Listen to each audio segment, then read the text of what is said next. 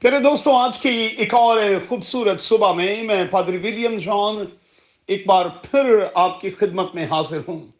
میرے ساتھ دیکھیں، پیدائش کی کتاب کا انیسواں باب اور اس کی پہلی سترہ آیات۔ آج صبح کے لیے ہمارا مضمون ہوگا، بہت بڑے انبار کا کیا کرنا۔ کہا جاتا ہے کہ تھوڑا بھی بہت ہے، اگر خدامن کا برکت والا ہاتھ اس پر ہے۔ اس انبار کا دوستو کیا کرنا جو تکلیف کا باعث بنے؟ جس کے ہوتے ہوئے کسی اپنے کی جان تک چلی جائے۔ اچھا صدوم کے بارے میں ہم آئیے آج کی صبح میں کچھ سیکھنے کی کوشش کریں۔ پہلی بات، پیدائش کی کتاب کے جب ہم تیرہویں باب سے پڑھنا شروع کرتے ہیں تو معلوم پڑتا ہے کہ صدوم کا علاقہ جو تھا انتہائی گرین تھا۔ دوسری بات، یہاں وہ سب کچھ تھا جو کسی بھی شخص کے لیے راحت کا باعث بن سکتا ہے۔ تیسرا، یہاں کے لوگ امیر کبیر تھے۔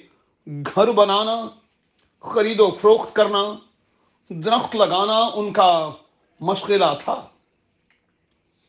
اب پیدائش کی کتاب کے تیرہویں باب کے مطابق یہاں کے لوگوں کے بارے میں لکھا ہے کہ وہ خدا کی نظر میں بدکار اور گنےگار تھے۔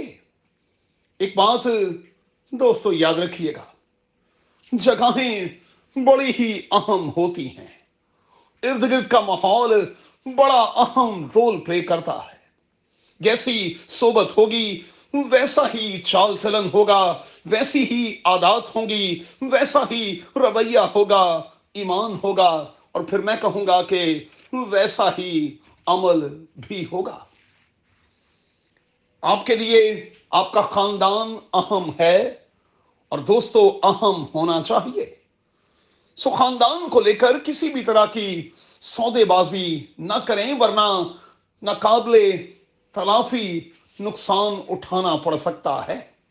نومی اور اس کے شوہر کا انتخاب جو ہے، مہربانی سے آج صبح پھر اسے اپنی نظروں کے سامنے رکھیے گا۔ اب یاد رہے، خدا نے ہمیں اس دنیا میں پرسنل گواہی کے لیے رکھا ہے۔ ہمیں گواہی کو قائم کرنا ہے۔ مگر کیسے؟ دوسروں کے رنگ میں رنگ کے نہیں، بلکہ دوسروں سے مختلف ہو کر ہمیں خدامن سے یہ کہنا ہے کہ خدامن مجھے بہت نہیں چاہیے، انبار نہیں چاہیے۔ بس میری روز کی روٹی روز مجھے دیا کر۔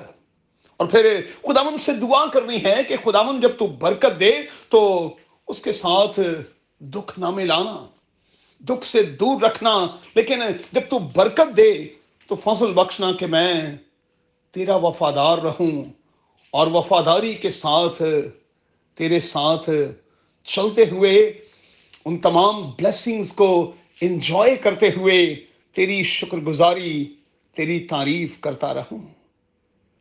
اپنا بہت خیال رکھیں خدا مد آپ کو بڑی برکت دے، جو برکتیں قادر خدا نے آپ کو بخشی ہیں، انہیں انجوائے کرتے رہیں۔ یسو کے نام میں۔ آمین۔